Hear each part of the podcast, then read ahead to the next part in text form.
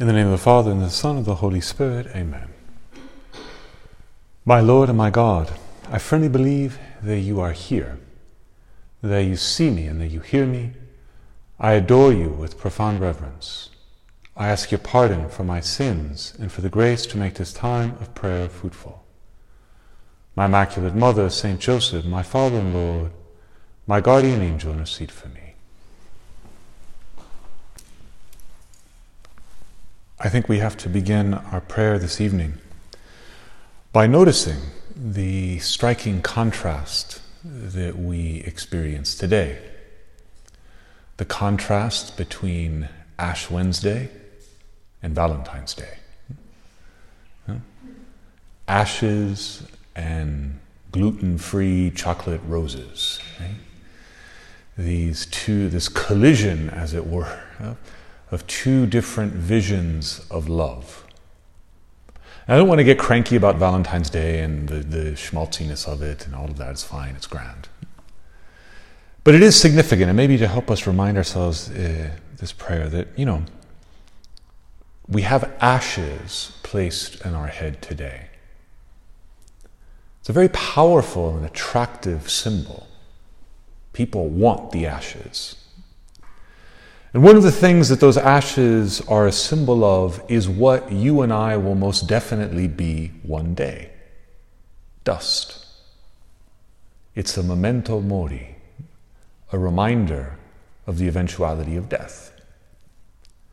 But it's a reminder that's given us today so that we might wake ourselves up and prepare ourselves to grow in our belief and trust in a love that conquers death, a love that's stronger than death. And the church wants us to realize that this love is so real, it's so powerful. It needs to be the foundation of our life, and that we need 40 days to prepare ourselves for the liturgical experience of that love, the celebration of Easter Sunday. In fact, the celebration of Holy Week, which is our opportunity to relive, those uh, moments where God reveals his love for you and for me, and he shows us what it involves in his suffering, in his death, and in his resurrection. So today we begin that journey. Today we begin that preparation with that reminder that we are dust and to dust we shall return. And as we glance sideways at Valentine's Day and all of its neon glitter and, uh, and commercialized promotion of romantic love, we want to remind ourselves and give thanks to God for the true, genuine love that is on offer. Lord, right now in my prayer, I want to ask you for the grace of conversion. Maybe better yet, I want the grace to want to convert, to break up the hardness of my heart, to melt it, to thaw it out. To prepare ourselves for all of this and to continue in our prayer, I, would like to structure our meditation this evening around uh, Pope Francis's message for Lent this year, 2018. It's very brief, but it's very insightful and I think can be a good guide for us, give us some helpful insights about how we might live these upcoming days in a very good way. Pope Francis tells us with this message, I would like again this year to help the entire church experience this time of grace anew with joy and in truth. I will take my cue from the words of Jesus in the Gospel of Matthew. Because of the increase of iniquity, the love of many will grow cold. So, this this passage from the Gospel of Matthew is the leitmotif that Pope Francis is suggesting for us for the living of Lent. I think it's kind of striking. Because of the increase of iniquity, the love of many will grow cold.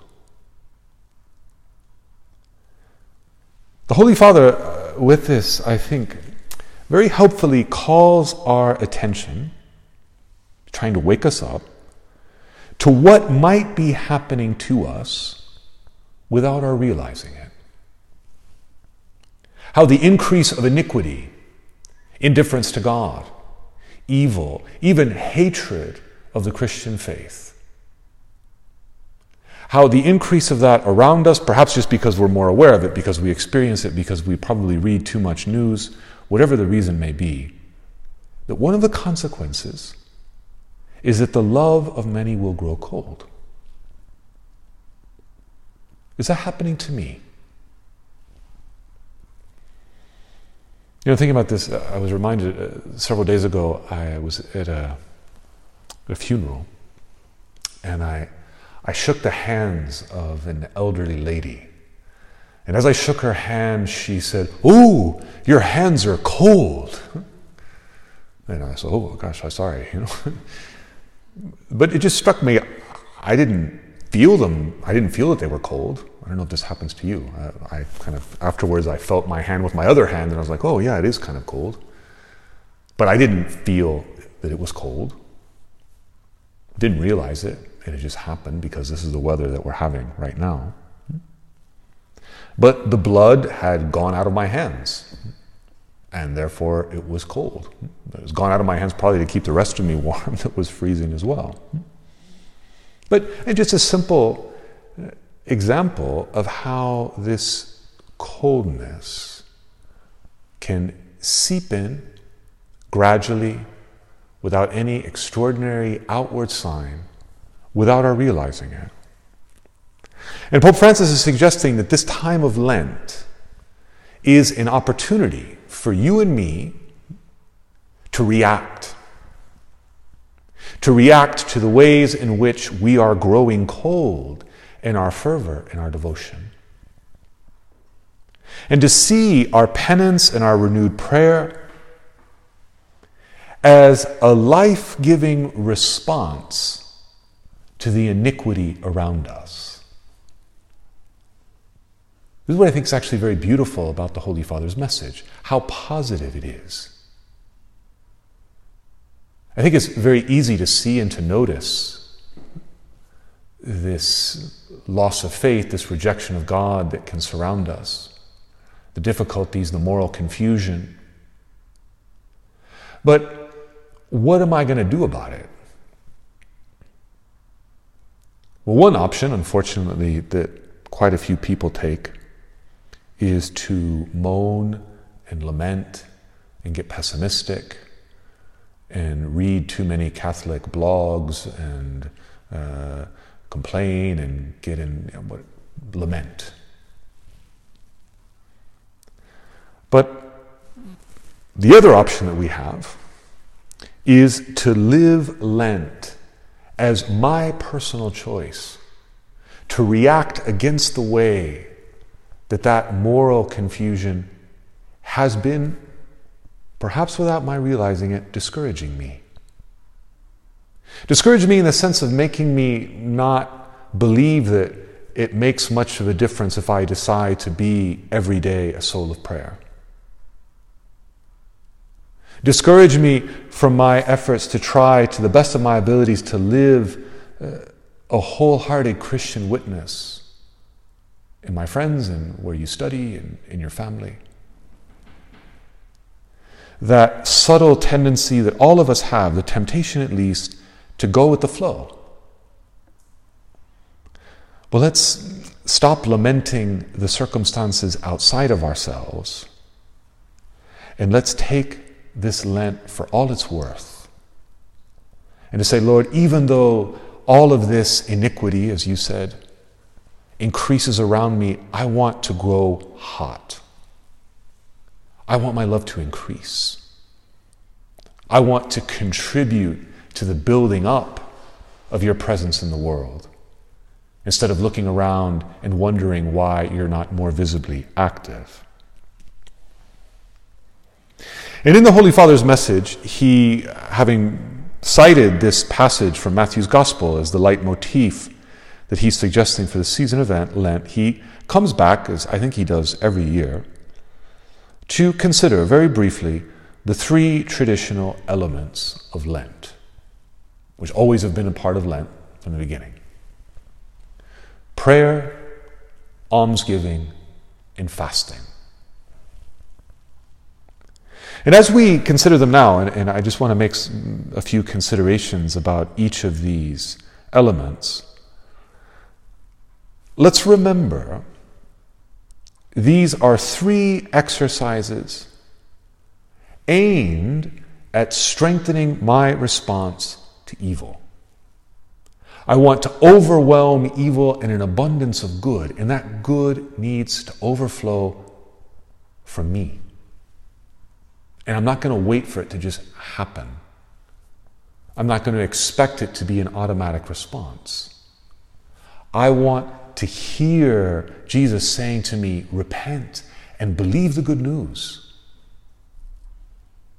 Don't be bedazzled or overwhelmed by the arrogance of perhaps the anti Christian environment that surrounds you. Do not be afraid. As Pope Francis says, I urge the members of the Church to take up the Lenten journey with enthusiasm, sustained by almsgiving, fasting, and prayer. If at times the flame of charity seems to die in our own hearts, know that this is never the case in the heart of God. He constantly gives us a chance to begin loving anew. And that's the real motive for our hope.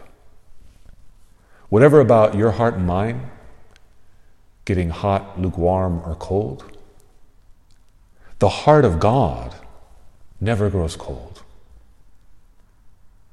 So, right now, as you're praying, as I'm praying, facing these 40 days of Lent that await, don't worry if you don't feel enthusiastic about this. It's not a question of enthusiasm. Let's have faith that the heart of God precedes us and sustains us. That's what I want to rely on. That's what I want to come into contact with. And if I do, even just a little bit, that's all the difference. That's where the grace of conversion comes from. And as we consider prayer and almsgiving and fasting, we want to do so by being attracted to what these practices make available to us. Just thinking of fasting, I don't know if you're aware of this, but there's, for uh, this is very prominent among young men who want to sculpt their physique as much as possible. There's a thing called intermittent fasting. Okay, so these guys who go to gyms and weight training and all this sort of stuff, one of the big things they do is called intermittent fasting. What this involves is not eating for 18 hours at a stretch, right? So they'll not eat for 18 hours and they'll come back and then they'll, you know, chow down on all sorts of protein and powder shakes and all sorts of stuff and then not eat for 18 hours. And there's a, all sorts of like material and YouTube videos on this. It's a whole, it's a thing, okay? it's a thing fasting for physical physique. It's a thing. It's a value that they're after. I don't know if it's the highest value. I don't know if it's worth all of that. I don't feel it is, but when people are willing to sacrifice things, they're doing it for a value. When you and I think about today, Ash Wednesday, we haven't had meat, we've been trying to observe some sort of fast. Why? Why do I want to try to live a little bit more penance in these days of Lent? What will it give me? What, what can I grow in? Well, it'll give us a greater freedom of spirit, a sensitivity to God and to others, more energy for the good, the good that we want to do, but sometimes find ourselves too weak or distracted or timid to actually carry out. Because one of the reasons why we want to challenge ourselves with penance, and yes, a penance that we feel, we'll come to this when we talk about fasting, is because Lent is a chance for us to really face down a fear of discomfort and suffering. Because it's a really insidious fear. This fear of, in inverted commas, not being happy. It's a plague, that fear. Because it prevents us from facing the challenges that will help us grow. It prevents us from growing in those challenges, both humanly and supernaturally. And the penance that the church invites us and has always throughout the centuries invites us to live in this time of Lent is a chance for you and me to face that fear and be free of it so that I can be free for the spiritual values that I actually do care about, but so often procrastinate or put off in the actual living of them. That's why we want to not kind of dread Lent and Fridays in Lent or whatever it may be, but look forward to it. So, prayer. Pope Francis, in talking about prayer in the message to Lent, says by devoting more time to prayer, we enable our hearts to root out our secret lies and forms of self deception, and then to find the consolation that God offers. He is our Father, and He wants us to live life well. This is what prayer can help us do in Lent.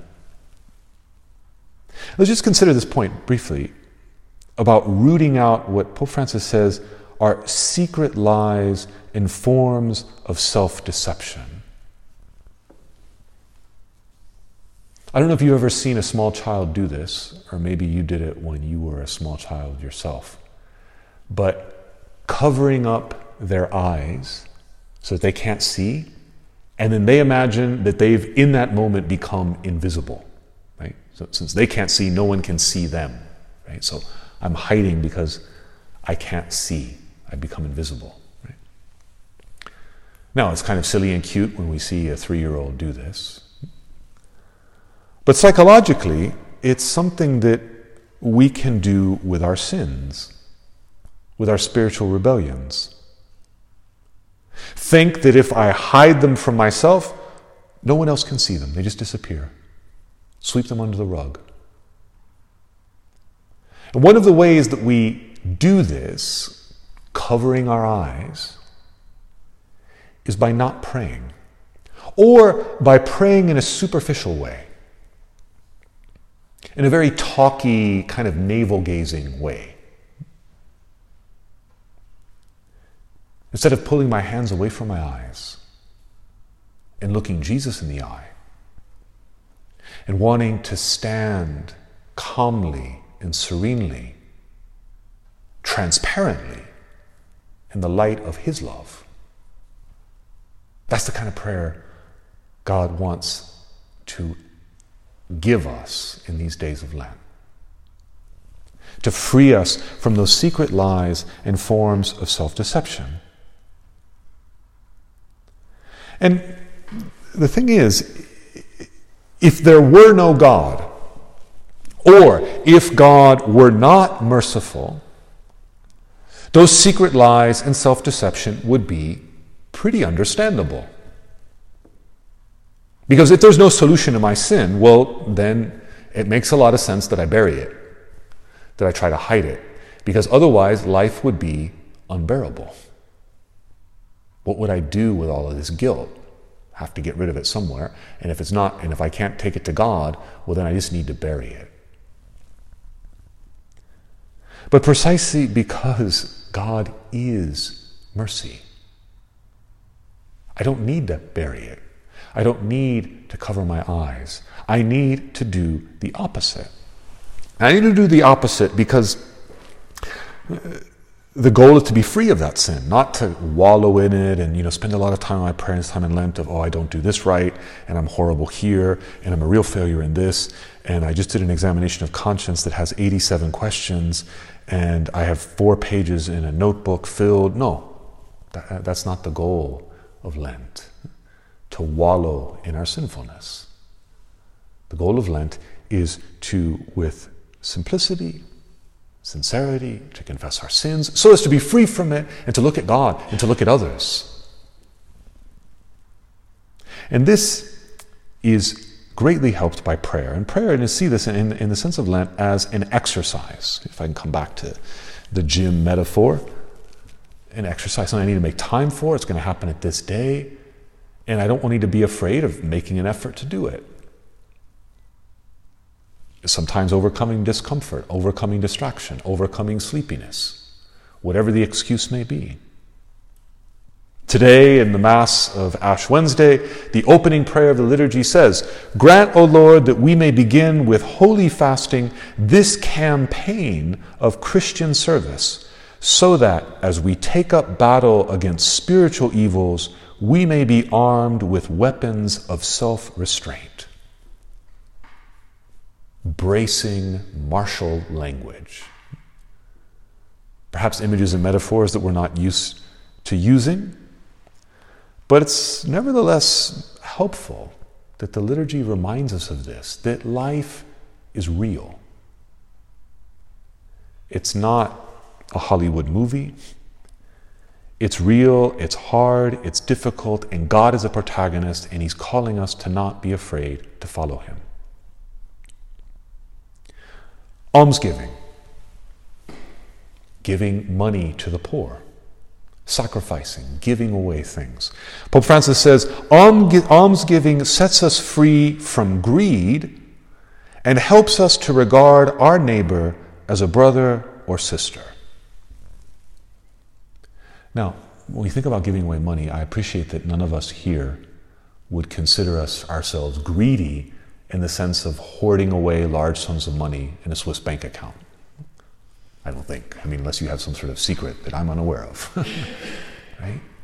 So that's not the issue of us having squirreled away um, large wealth that we need to start giving to the poor. But in Lent, each of us, in whatever our financial circumstances may be, whatever it is to say, what can I give? And this is for a spiritual good, not because I think I'm going to crack the, the problem of, of poverty or social injustice around me, but because I need to sacrifice, to give away. So to think about things, you know, and, and want to, to that freedom and wanting that freedom, think about practical things. What if I gave away that morning cappuccino? that three euro that, or four or five, depending on where you go. huh? What if I, each day, instead of spending that on my morning cappuccino, I gave that to the needy? I don't know, maybe that would be a bigger sacrifice than writing a 2,000 euro check. I don't know, that morning cappuccino. But maybe we need to think not only of money, maybe we need to realize that if the goal of almsgiving is, as Pope Francis said, is to set us free from greed, maybe we need to think about how we can be actually quite greedy with our time. We treat our time as one of our greatest treasures. And maybe that's the treasure that we tend to hoard for ourselves. And we're really jealous about it. And we think we need a lot of it. Because if I have this little bit of work, well, I also need that cushion time for me, and then I've got to see the Netflix series because this episode has just come out, and then I need, I really need about those four hours cushioning the thing that I have to do because we can think in those terms. But what about being generous with that time for others? Service, availability, spending time with my friends, seeking them out. Feeling the pinch of not having as much time as I would like. You know? And to not be afraid of that, but to kind of get out of that comfort zone giving the alms of our time. Fasting. Pope Francis says fasting weakens our tendency to violence. It disarms us and becomes an important opportunity for growth. On the one hand, it allows us to experience what the destitute and the starving have to endure. On the other hand, it expresses our own spiritual hunger and thirst for life in God. Fasting wakes us up. It makes us more attentive to God in our neighbor. A very attractive way to think about this ancient practice of fasting. It disarms us. Personally, I never thought of fasting in those terms before reading this message. You know, eating as much as I want, whenever I want, dismissing comfort before it even arrives, right? Can't that kind of lifestyle foster a kind of arrogance and self sufficiency? You know, the fact that I can go through my day without ever physically experiencing need or lack. And as soon as I do, boom, I have a convenience store, I have a snack machine, I have my water bottle, I have whatever I need at easy disposition to instantly take away that experience of discomfort. What Pope Francis is suggesting is that kind of breeds a sense that I'm the emperor at the center of my own life, controlling all that I survey. Now, I caricaturize it a little bit, but maybe it's no harm that we acknowledge how choosing, not because I have to, not because I feel guilty if I don't, but because I want to, go without. And go without so that, yes, I feel a tinge of hunger. The tummy rumbles, right? Little pinch. Not with this intermittent fasting business, but you know, just enough to, to notice it. And I want to do that not to prove anything to God. I'm not trying to flex my spiritual muscles. But I want to disarm myself. Lord, I need you. I want to hunger for you. I want to be more sensitive to the fact that disgracefully, right now, as, we are, as I am talking and as you are praying, not 5, 10, 15, 100, but hundreds of thousands, if not millions of people are starving but for real, not fasting, starving. And that's not to make me feel bad or, you know, make me feel guilty. It's to just say it's just not okay for me to act like that doesn't exist. To be callous.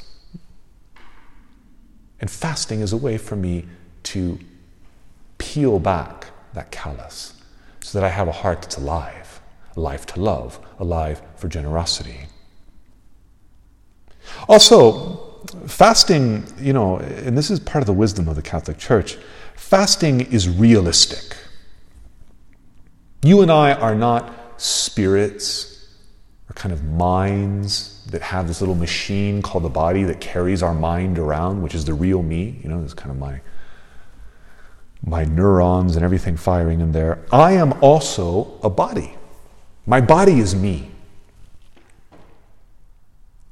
And fasting is not anger at the body, trying to punishment, punish it or wish that I didn't have a body.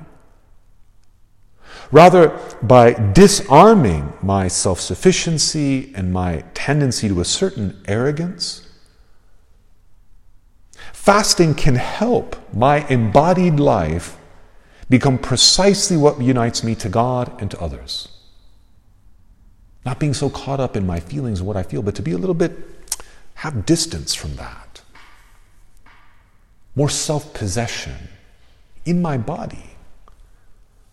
And that doesn't come easily, you know, especially when we have everything that we need and more. When we don't, in the normal course of events, experience physical discomfort. I want to go out and seek it because I want to train my spirit and my body to be free. Free to love God and free to love others. It is very true and importantly true that our Christian faith is a faith of joy.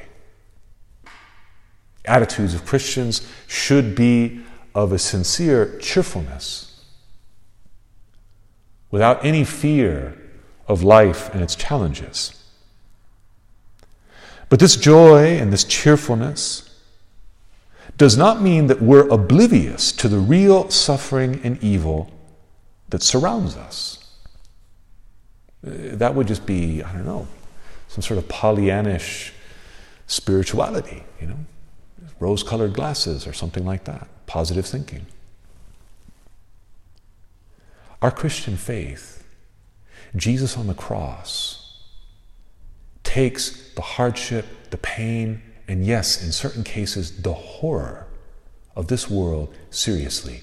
It takes it on and it does business with it, redeems it, saves it.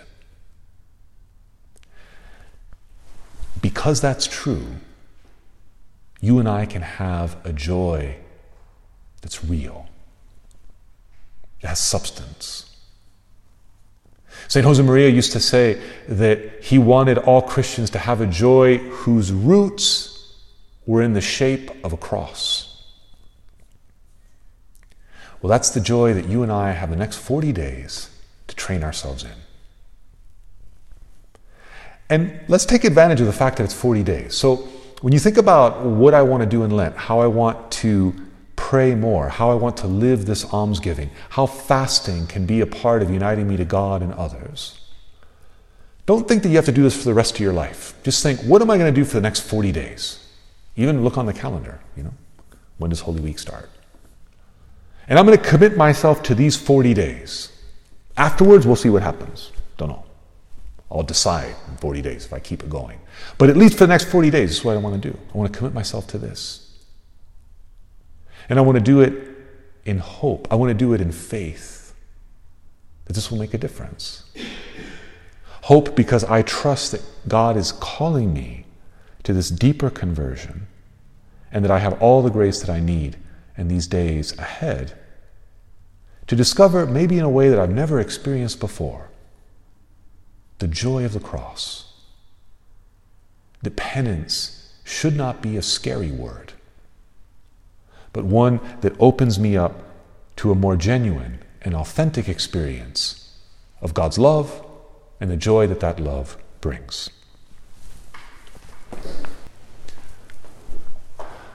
I thank you, my God, for the good resolutions, affections, and inspirations you communicated to me in this meditation. I ask your help to put them into effect.